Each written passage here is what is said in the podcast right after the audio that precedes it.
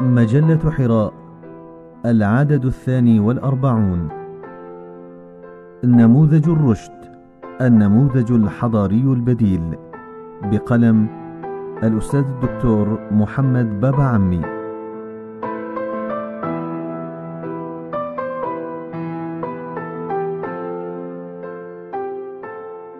التشميس مصطلح فيزيائي له تطبيقات عديدة في حقول الطب والزراعة والصناعة وغيرها، وهو يعني تعريض مادة ما إلى كمية من أشعة الشمس أو الأشعة المعدة مخبريا محضرة بعناية ومكثفة بدقة وموجهة توجيها محسوبا.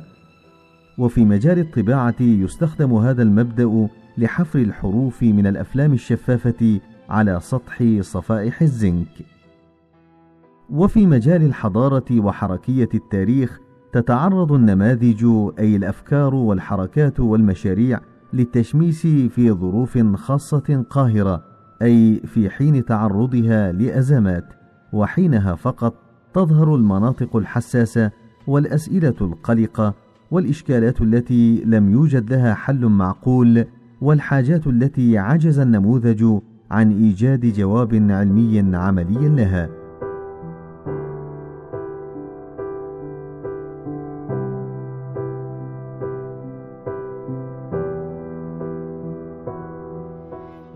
ومن السنن الكونية أنه كلما كان النموذج كبيرا كلما صار عرضة للتشميس أكثر من غيره. فالاختبار يكبر مع النموذج ويصغر معه.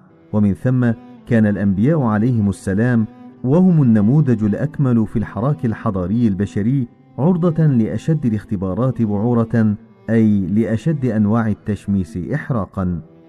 وفي العالم الإسلامي المعاصر كان الاتصال الأول مع الغرب ما بعد نهضته المادية اتصالا شاقا وذكرا قاسيا. ذلك أنه عرف أثر التكنولوجيا الحربية قبل أن يتعرف على آثارها السلمية.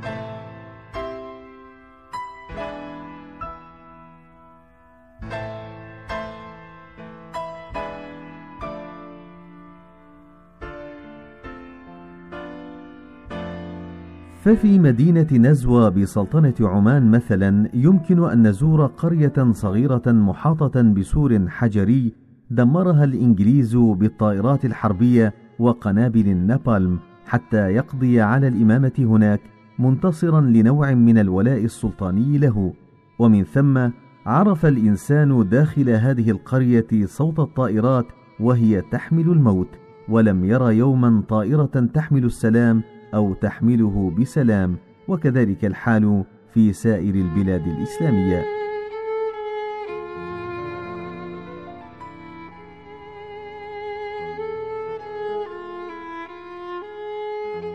وحين سلط الشعاع الحارق للمدنية المعاصرة على الإنسان المسلم كان قد فقد منذ أمد كل أسباب التنظيم وفقد معها المبرر للوجود وصار المجتمع أشلاء متصارعة أنهكتها الخلافات القبلية وأكسبها الجهل والفاقة نوعا من مرض فقدان الدم فلم يجد لحركته ولا لزمنه ولا لذاته معنى ولا تميزا ولا سبيلا للدفاع عنها.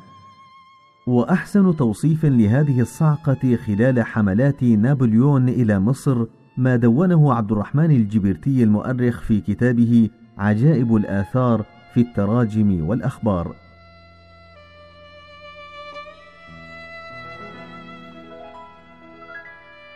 ولقد أبدع مالك بن نبي حين شبه هذه الحالة من التلاقي القدري بين الشرق المستعمر والغرب المستعمر بقوله قام إنسان أوروبا دون ما قصد بدور الديناميت الذي نسف معسكر الصمت والتأمل والأحلام. وبذلك شعر إنسان ما بعد الموحدين بهزة انتفض بعدها مستيقظا.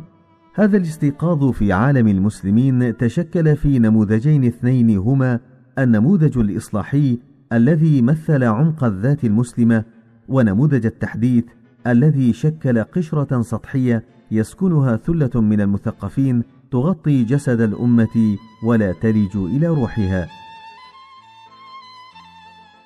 والذي يعنينا في نموذج الرشد هو النموذج الإصلاحي العميق لا النموذج الحداثي الرقيق ذلك أن الشيخين جمال الدين الأفغاني وبعده الشيخ محمد عبده قد أعاد للمسلم بوصلته واتبعت الحركة الإصلاحية في كامل العالم الإسلامي هذا الصوت الصادق المبحوح في آن واحد.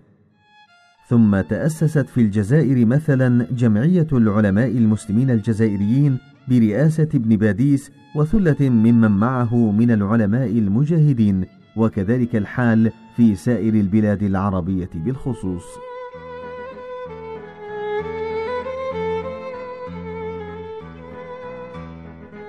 غير أن الشعاع المسلط على هذا النموذج ما كان ليتناقص بل إنه مع مرور الوقت بدأ يتكثف رويدا رويدا ويلقي أسئلة جديدة من نوع جديد. استطاع أمثال الإمام حسن البنا وبديع الزمان النرسي أن يجيبوا على بعضها بأصالة وفاعلية وبقي بعضها الآخر مرهونا على أجوبة أصيلة لكنها لم ترق إلى الفاعلية المرجوة حسب السياق والمرحلة ونوع ثالث من الأسئلة للأسف لم يجد الجواب الكافي أصالة ولا الشافي فعالية من مثل أزمة الحكم والاقتصاد والإعلام والمرأة والاستراتيجيات ولعل بعضها لا يزال ينتظر في الطابور إلى حين. ومن بين الملاحظات التي تسجل على هذا النموذج أعني النموذج الإصلاحي ما ذكره بعض النقاد من مثل الذرية والحروفية وأزمة التعليم والانفصام بين النظر والتطبيق والتشرذم وضعف آلة النقد والتصفية الذاتية وغياب التخطيط العلمي المحكم.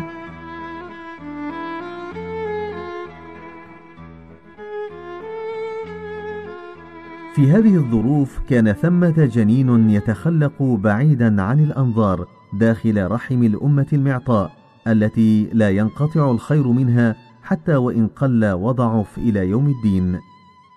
ولا ريب أن أعضاء وأجزاء هذا الجنين لم يكن بينها بالضرورة اتصال وتواصل مباشر غير أن صفات المتحد العلمي الحضاري ومواصفات الجماعة العلمية الفكرية بخاصة صفة سؤال الأزمة المشترك كل هذا كان الرابط الأساس بين هؤلاء الذين مثلوا بذرة نموذج حضاري بديل بوعي من المؤرخين والدارسين أو بغير وعي منهم.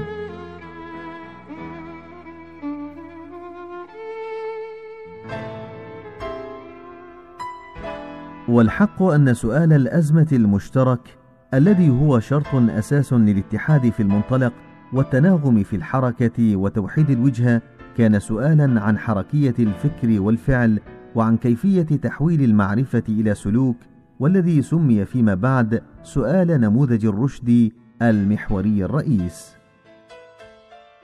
يؤكد طه عبد الرحمن هذا المنحى في كتابه العمل الديني وتجديد العقل بتسجيله لهذه الملاحظة الدقيقة فيقول من شروط كمال العقل ألا ينفك العلم عن العمل في الممارسة العقلية فلا نكاد نجد عالما اشتهر في الناس الأخذ عنه إلا وقف عند هذه الرابطة بين العلم والعمل معبرا عنها بهذه الصيغة أو تلك. حتى يتبين حقيقة ما ذكر سنعرض أبرز أعضاء الجماعة العلمية المرجعية التي اعتبرها نموذج الرشد هي الشعلة الأولى والقطرة الأولى والنسمة الأولى لهذا النموذج الحضاري البديل.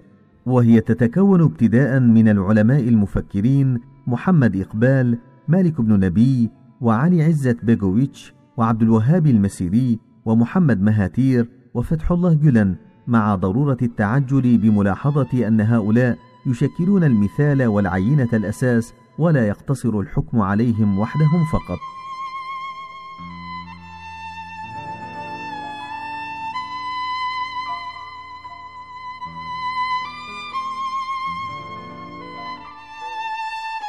محمد إقبال ومبدأ الحركة. لعل إرهاصات هذا السؤال ولدت من رحم محمد إقبال وهو يخط الصفحات الأولى من مؤلفه تجديد الفكر الديني حين قال في تقديمه للكتاب يؤكد القرآن على العمل أكثر من تأكيده على الفكر ومع ذلك فسنجد اناسا عاجزين بطبيعتهم عن أن يتمثلوا عالما غريبا عنهم. ثم جاء الفصل الأول من كتابه معبرا عن هذا التوجه وقد انتقى له هذا العنوان الدال المعرفة والتجربة الدينية. غير أن الفصل المعنون بمبدأ الحركة في بناء الإسلام هو بؤبؤ مشروعه وهو لب مخططه الحضاري. وقد قرر من خلاله أن الإسلام كحركة ثقافية يرفض النظرة الاستاتيكية القديمة للكون ويبني نظرة ديناميكية يتسم فيها الكون بالحركة والتغير. ثم يسأل على إثر جدلية الثابت والمتغير التي كانت السبب في مصادمة أوروبا لروح الإنسان ولروح الثقافة باعتبارها التغير هو السمة لكل شيء بينما تسبب هذا السؤال في جمود العالم الإسلامي وركوده وهو الذي راح يثبت كل ما من شأنه التغير ويقدس كل ما من شأنه التجربة والواقع راح إقبال يسأل بحق ما هو مبدأ الحركة في الإسلام ثم يجيب باختصار ووضوح إنه ما يعرف باسم الاجتهاد.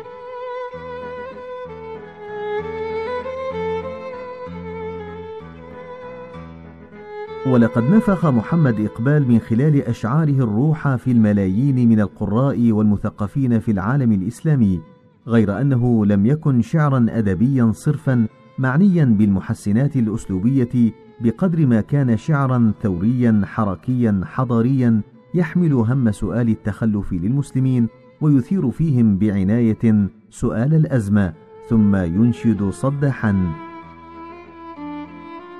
إذا الإيمان ضاع فلا أمان ولا دنيا لمن لم يحي دينا.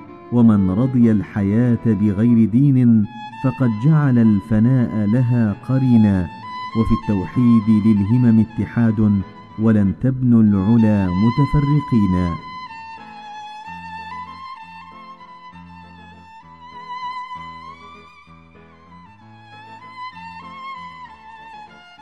مالك بن نبي علم لم يولد بعد.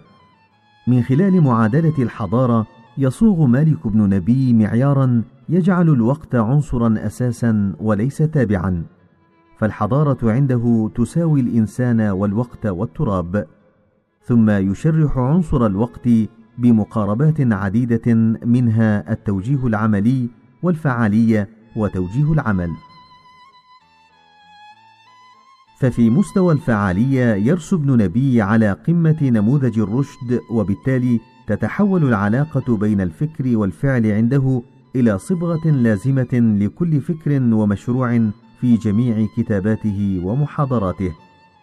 فهو يقول مثلا عن عقيدة إنها تجردت من فاعليتها لأنها فقدت إشعاعها الاجتماعي فأصبحت جاذبية فردية، ثم ينتهي إلى النتيجة الآتية: وعليه فليست المشكلة أن نعلم المسلم عقيدة هو يملكها وإنما المهم أن نرد إلى هذه العقيدة فاعليتها وقوتها الإيجابية وتأثيرها الاجتماعي. وفي كلمة واحدة إن مشكلتنا ليست في أن نبرهن للمسلم على وجود الله بقدر ما هي في أن نشعره بوجوده ونملأ به نفسه باعتباره مصدرا للطاقة.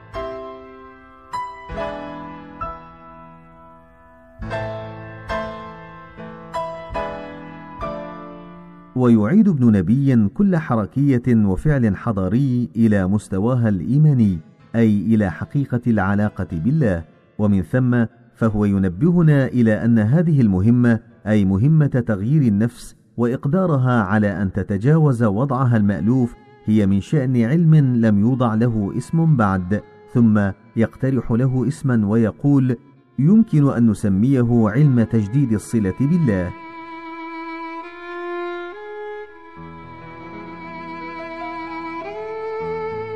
ويؤكد في سياق آخر أن العقل المجرد متوفر في بلادنا غير أن العقل التطبيقي الذي يتكون في جوهره من الإرادة والانتباه هو شيء يكاد يكون معدوما. ثم يقول ملاحظا إننا نرى في حياتنا اليومية جانبا كبيرا من اللافاعلية في أعمالنا. ذلك أننا نفتقد الضابط الذي يربط بين عمل وهدفه بين سياسة ووسائلها بين ثقافة ومثلها بين فكرة وتحقيقها.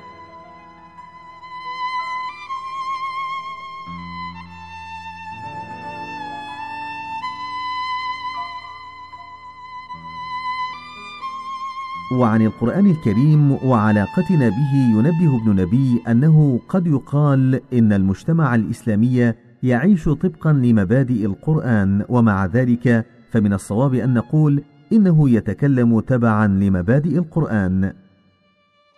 ثم ينتهي إلى نتيجة مفادها أن الذي ينقص المسلم ليس منطق الفكرة ولكن منطق العمل والحركة فهو لا يفكر ليعمل بل ليقول كلاما مجردا بل أكثر من ذلك فهو أحيانا يبغض أولئك الذين يفكرون تفكيرا مؤثرا ويقولون كلاما منطقيا من شأنه أن يتحول إلى عمل ونشاط.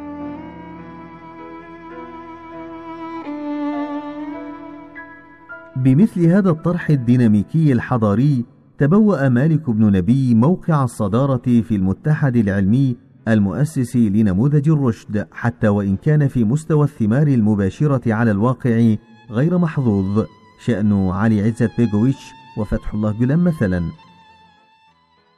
والحق أن الظروف والمرحلة والنسيج الحضاري والوعاء الحضاري كل ذلك وقف حائلا أمامه وأفقده التمثل الواقعي المباشر غير أن الملايين من القراء من مختلف بلاد العالم يتنفسون أفكاره ويفاعلون مناهجه بصورة أو بأخرى لعل أبرزهم محمد مهاتير الذي ذكر أنه تأثر من فكر ابن نبي وفعله في مشروعه النهضوي.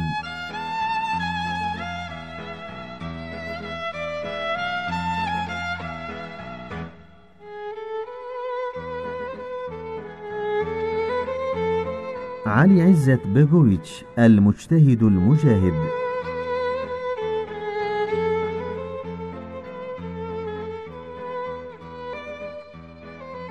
حياة علي عزت بيغويتش تتمحور حول سؤال الأزمة وتجيب بفعالية على إمكانية الجمع بين العلم والعمل. فهو ليس مجتهدا وحسب وإنما هو مجاهد أيضا فهو مفكر ورئيس دولة. يحلل الحضارة الغربية ويبين النموذج المعرفي المادي العدمي الكامن في علومها وفي نموذجها المهيمن ثم يتصدى لها ويقاوم محاولتها إبادة شعبه. وفي المعالجة الفكرية يعتبر علي عزة الإسلام طريقا ثالثا جامعا في تعاليمه بين السماء والأرض والله تعالى خلق الإنسان ليكون سيدا في الأرض أي خليفة. ثم يؤكد على غرار محمد إقبال أن الصلاة ليست مجرد تعبير عن موقف الإسلام من العالم وإنما هي أيضا انعكاس للطريقة التي يريد بها الإسلام تنظيم هذا العالم.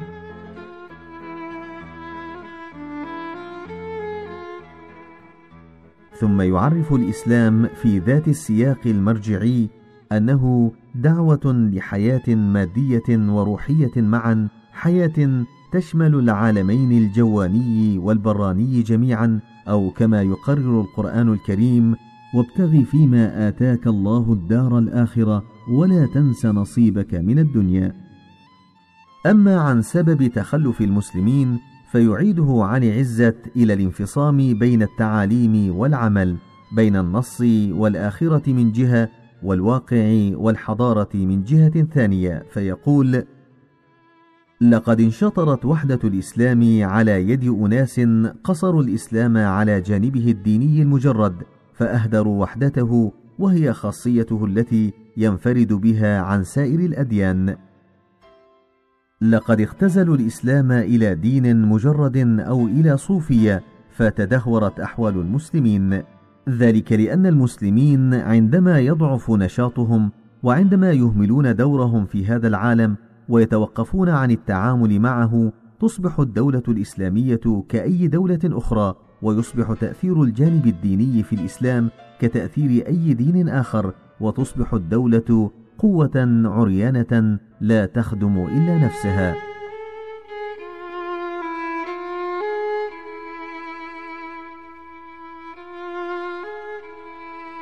نعم يواصل عن عزت في قوله حين يبدأ الدين الخامل يجر المجتمع نحو السلبية والتخلف يشكل الملوك والأمراء وفرق الدراويش والصوفية يشكلون جميعا الوجه الخارجي للانشطار الداخلي. إن هذا النمط المنحرف المنشطر يمكن أن نطلق عليه اسم نصرنة الإسلام.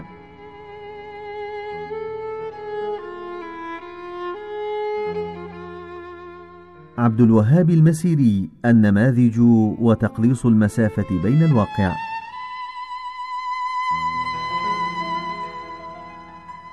يقف عبد الوهاب المسيري مفكرا شامخا فريدا وهو يحلل ظاهرة اليهودية والصهيونية باعتماده النماذج الإدراكية أداة تحليل وآلة كشف عن الخفايا وبالتالي فهو يضع الإصبع على محل الداء.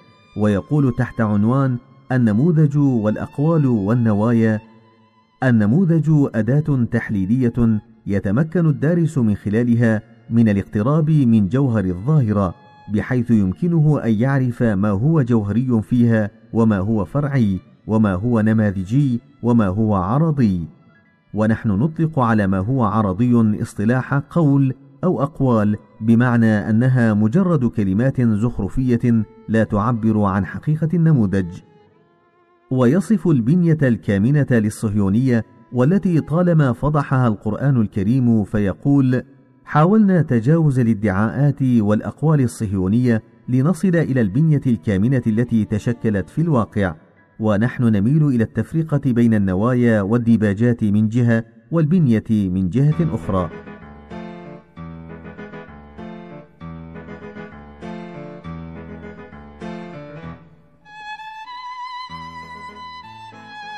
مصطلح الديباجة مفتاحي في فكر المسيري وهو يعرفه لغة ثم يؤسس عليه حكمه فيقول تفترض الكلمة ديباجة وجود مسافة بين الشكل والمضمون وبين الظاهر والباطن وبين الواقع والاعتذاريات ولكنها لا تستبعد في الوقت نفسه إمكانية التوافق التام والامتزاج ومن ثم فهي كلمة يمكن أن نصفها بأنها مركبة. ثم يلاحظ على المصطلحات والمفاهيم أنها كثيرا ما تكون مجرد ديباجة فكرية لغوية تخفي وراءها مدلولات كامنة غير ظاهرة ومثال ذلك الثلاثي الديني كاثوليك بروتستانت أرثوذكس يقابله تقسيم ثلاثي عرقي لاتين أنجلو ساكسون سلاف. وهذا يدل على أن الدين إن هو إلا ديباجة وقشرة رقيقة تغطي المصالح الاقتصادية والرؤى العرقية ثم يؤكد هذا التطبيق بالقول سنتناول اليهودية الليبرالية واليهودية التجديدية باعتبارهما حركتين تدعيان أنهما دينيتان ولكنهما في واقع الأمر علمانيتان بشكل واضح. فالديباجة الدينية شاحبة وفكرة الإله تتأرجح بين مرحلة شحوب الإله وموته الكلي بل اختفاء ظلاله الباقية في مرحلة ما بعد الحداثة. فكلاهما مرجعيته النهائية هي الدنيا أو التاريخ أو الطبيعة ولذا فهما يحاولان تكييف العقيدة لتتفق مع الدنيا.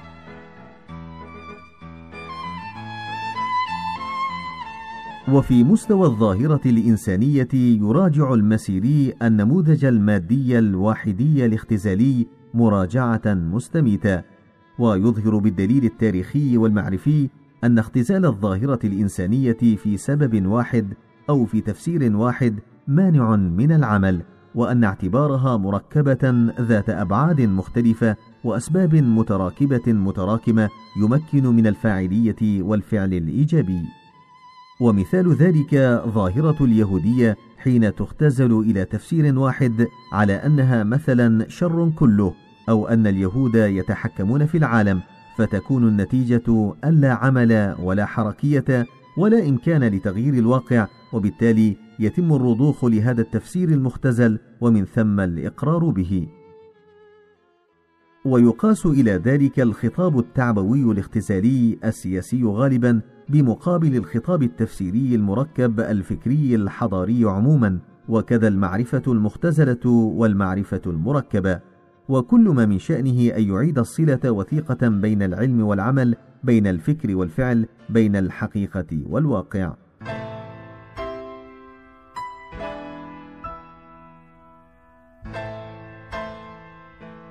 محمد مهاتير نحو حراك حضاري أسيوي.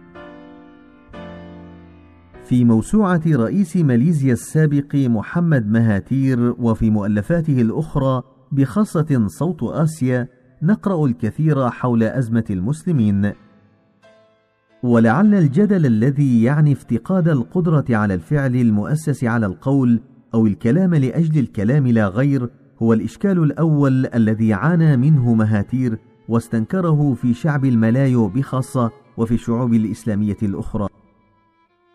في كل مرة تناقش فكرة تستخدم الطاقات والأفكار لا من أجل تطبيقها وإنما لإخضاعها لنقاش ممتد ومناظرة طويلة.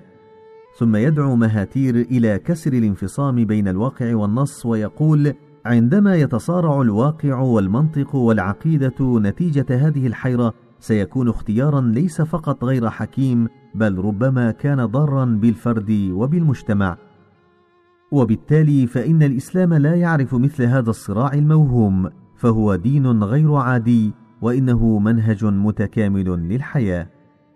ولقد كان واقعيا بحق حين عرض هذا المثال. إذا كنا نريد أن نحافظ على الإسلام وعلى الروحانية فلا بد أن يقوي الواقع درجة الإيمان.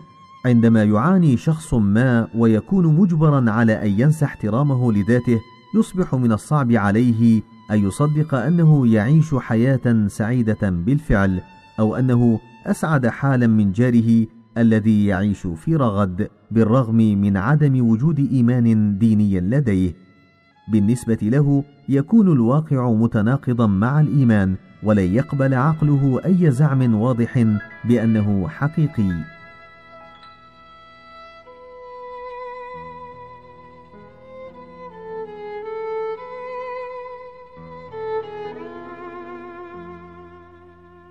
وما من ريب أن الأمة وهي في مرحلة استعادة الرشد والعودة إلى مقامها الذي خلقت له هي في حاجة إلى الربط بين كلام الله تعالى ومبادئ الإنسان الحنيف من جهة والواقع والفعل الحضاري من جهة ثانية. قال الله تعالى ولقد كتبنا في الزبور من بعد الذكر أن الأرض يرثها عبادي الصالحون العمل الجاد والمثابرة وبذل الجهد وعدم الاستسلام كلها وسائل لتحقيق النجاح في الحياة. وكم يعجب المرء بمحمد مهاتير وهو يقيم التجربة الماليزية تقييما صحيحا يمتاز بالقابلية للصدق في حوار مع صديق لي التقى به في كوالالمبور يقول فيه إنها تجربة لم تنجح لأن أبناء الملايو المسلمون للأسف لم يتخلوا عن أسباب التخلف الجدل والكسل والانفصام بين الفكر والفعل وغير ذلك.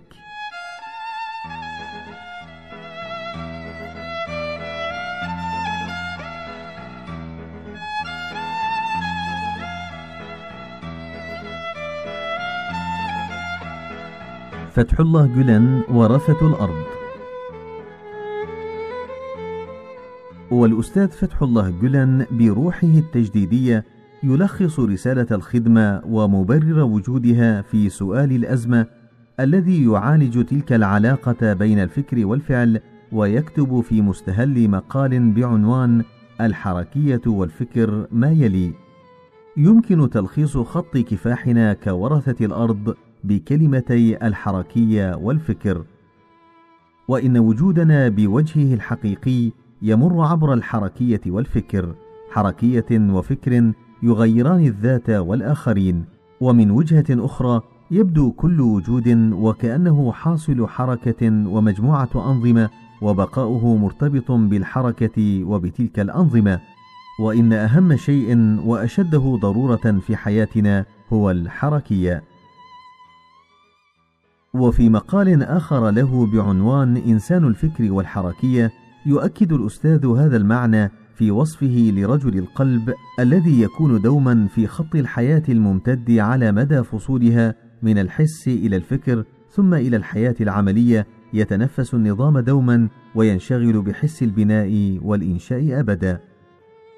ويصف الأستاذ فتح الله رسول الله صلى الله عليه وسلم بأنه كان صرحا للإيمان والحركية ثم يقول عنه وهو القدوة في كل شيء وبخاصة في هذا الربط المحكم بين العلم والعمل بين الفكر والحركية يقول عنه صلى الله عليه وسلم ليس في البشرية من قرن بين الإيمان والحركية قرانا لازما متوازنا فريدا من نوعه إلا حضرة النبي محمد عليه أكمل التحايا.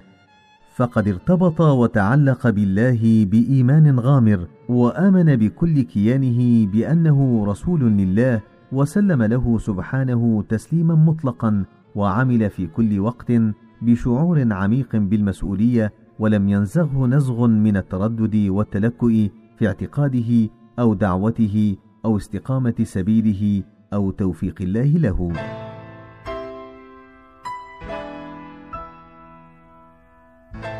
والحق أننا لو تتبعنا سيرة الأستاذ فتح الله ولو قرأنا واقع الخدمة عبر العالم لما جاز لنا إلا أن نقرر أن البارادايم جولان حلقة بارزة ومتقدمة ضمن البارادايم الحضاري البديل أعني نموذج الرشد. ولقد سعيت لهذه القراءة وتفرغت لها لمدة تزيد على العامين ثم انتهيت إلى هذا الإقرار الذي أودعته رسالة بعثت بها إلى الأستاذ ثم نشرت في مقدمة كتاب ذي قربتي وفيها ذكرت أنه هنا ومن هنا وهكذا وبهذا ولهذا وفي هذا وعند هذا اكتشفت ما أحسب أنه أعظم من اكتشاف كريستوف كولومب لأمريكا الجديدة. اكتشفت البارادايم جولان أي الجواب على سؤال الانفصام بين الفكر والفعل في واقع الأمة اليوم.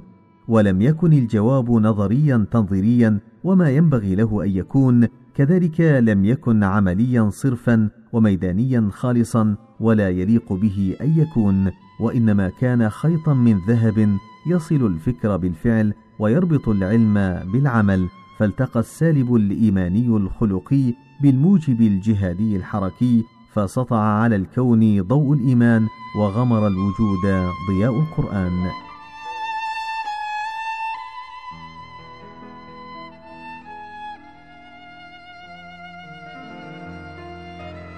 الفيلم والصورة نسبية النموذج البديل. من خصائص النموذج الحضاري أنه ليس أبديا فهو مرتبط عضويا بالمرحلة وبحركية التاريخ. والنموذج المعياري الوحيد هو الرسول صلى الله عليه وسلم فردا وعصر السعادة والصحبة مجتمعا. وإذا كان الرسول الكريم صلى الله عليه وسلم مبرأ من العيوب والنقائص أي إنسانا كاملا بالمعطى البشري إلا أن معيارية الصحابة نسبية فلا يمكن أن ينسب إليهم الكمال المطلق وإن كانوا أوفر حظا وأسمى مقاما ممن سبقهم وممن لحقهم فهم أصحاب المعية النبوية محمد رسول الله والذين معه.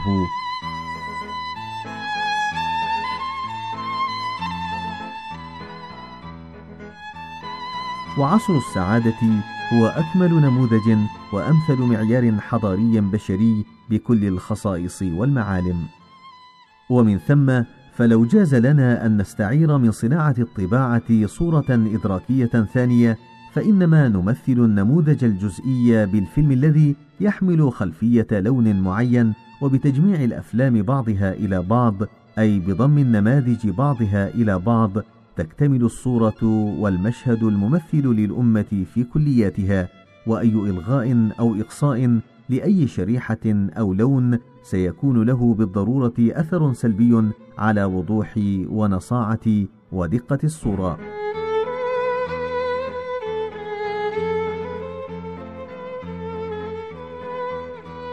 إلا أن ثمة ألوانا غالبة صابغة وأخرى مهيمن عليها تابعة حسب فعالية النموذج وقدرته على استيعاب أسئلة الأزمة الخاصة بتلك المرحلة ولا اعتبار للكم والعدد والرقم والحجم بل العبرة في النوع والصلاح والصدقية والأثر الإيجابي.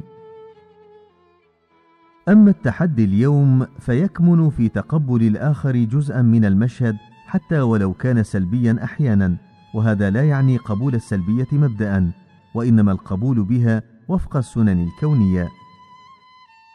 ولعل هذا يفسر تطمين الله تعالى لرسوله الكريم وحمله على قبول أن الهداية لا ولن تعم الناس جميعا وما أكثر الناس ولو حرصت بمؤمنين ولننتبه إلى الجملة الاعتراضية الاستباقية الدالة على علم الله تعالى بخفايا قلب نبيه الحبيب ولو حرصت.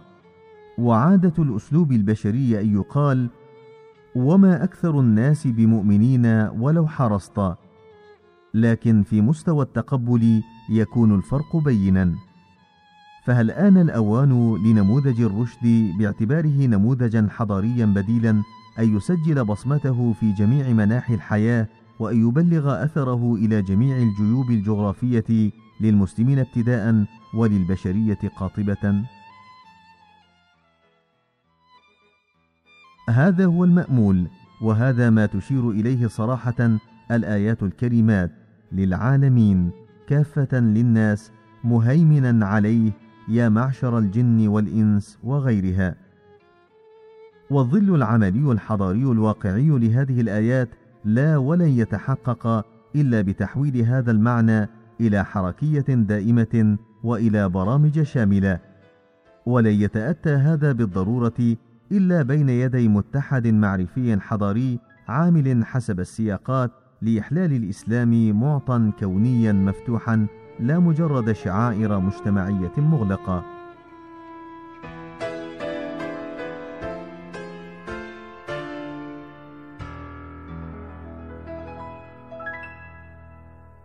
رسالة ذي قربة إلى الأستاذ فتح الله جلن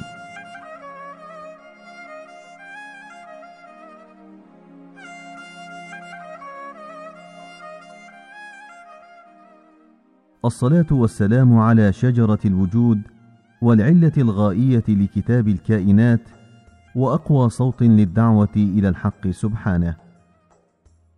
التحية والإكرام لسيدي وحبيبي ونور قلبي صرح الإيمان والحركية محمد بن عبد الله صلى الله عليه وسلم في ذكرى مولده صلت عليه الخلائق شوقا وتشوفت إلى جماله القلوب عشقا.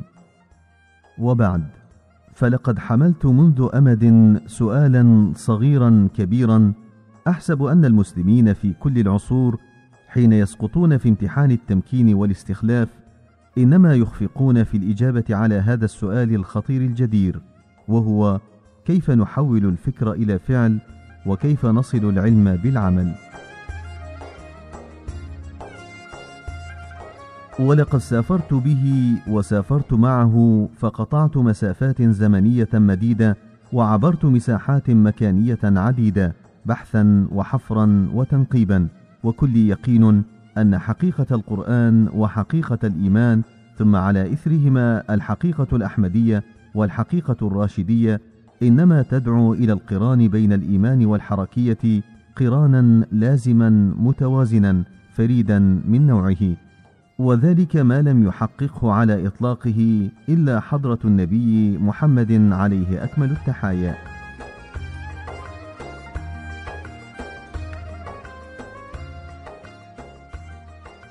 ولقد قلت في نفسي ولنفسي يومها لو ألفيت مفكرا أو مجددا أو مشروعا أو حركة استطاع أن يصل ما أمر الله به أن يوصل فلم يقطع أرحام الإيمان والفكر والحركية ولم يبدد في تصوراته وتصرفاته جمال شمولية النور السرمدي وجلاله ولم يظلم كماله البديع واكتماله.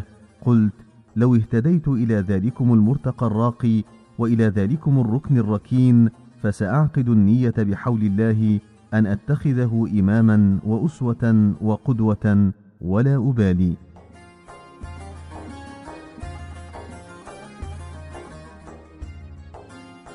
ولقد كتبت يومها عهدا بيني وبين خالقي ومرشدي ومدبر أمري سبحانه فعقدت العزم وشمرت عن ساعد الجد حسب طاقتي وعجزي وقلة حيلتي. ثم انطلقت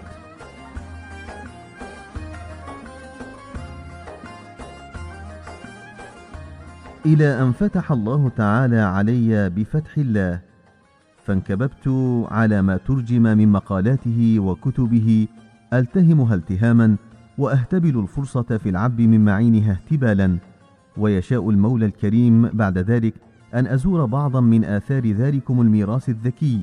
وألتقي بشباب الخدمة الذكي وهم شموس في سماء الأفق الرحيب وهم ثمرة لشجرة الملة المحمدية المعطاء دماثة خلق وسعة أفق وصفاء طوية وحضور بديهة وعلو همة.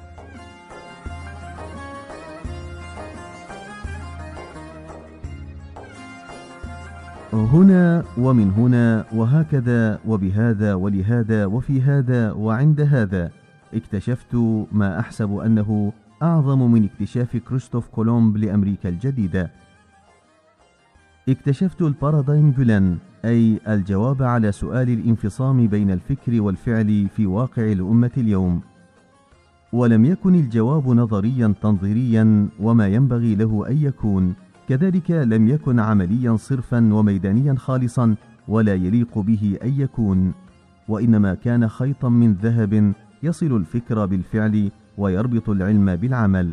فالتقى السالب الإيماني الخلقي بالموجب الجهادي الحركي فسطع على الكون ضوء الإيمان وغمر الوجود ضياء القرآن.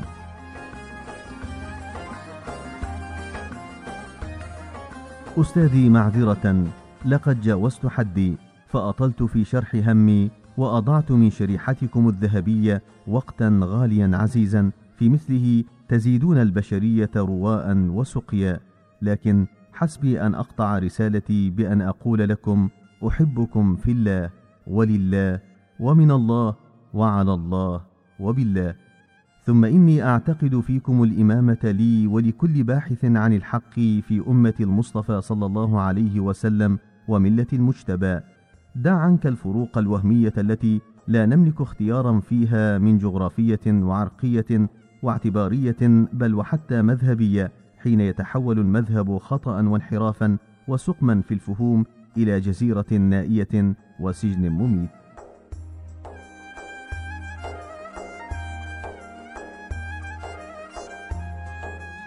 معلمي لم أجلس يوما إليكم. وإنما جلست طويلا إلى فكركم وتلامذتكم.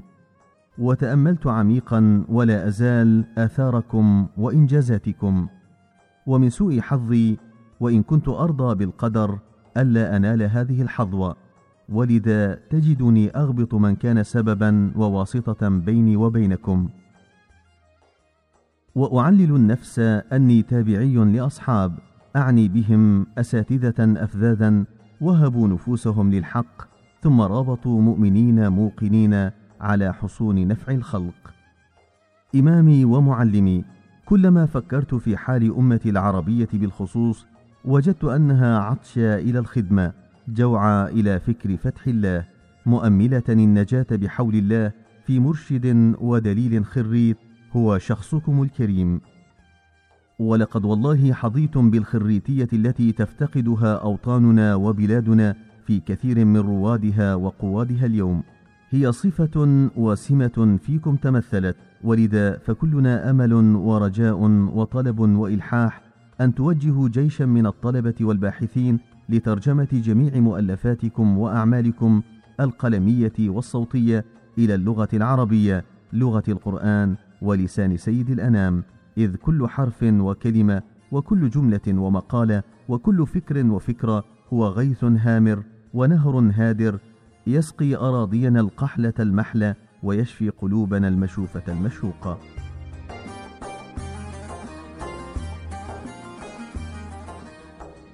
مرة أخرى أستحي وأنا العيي في مخاطبتكم وحسبي أن أقول وقد جاءكم أهل الخدمة بدلائهم بل وأنهرهم ووديانهم وبحورهم وجئتكم آنا بقربة لعلها جفت منذ أمد. جئتكم باحثا عن الحقيقة عاشقا مصادرها ومواردها. لأنشد مع المنشد مخاطبا أحبتي في الأكاديمية وقد قبلوني بأمر منكم وفضل تلميذا في صفهم وطالبا مبتدئا في صرحهم. اهمس في أذن كل واحد منهم صادحا مغردا ذي قربتي يا أخي في الحب أرسلها إلى الحبيب فهل يرضيه متسم؟ أرجو أن تصلك تحيتي يا حبيب وآمل أن يصلك معها سلامي يا طبيب من ابنك ومحبك والحامد الله أن هداه إلى اكتشاف رحابك وسفوح ربيعك. والمردد مع أرباب المعنى مقولتهم البديعة أجل السلطنة تليق بالسلاطين والتسول يليق بالمتسولين.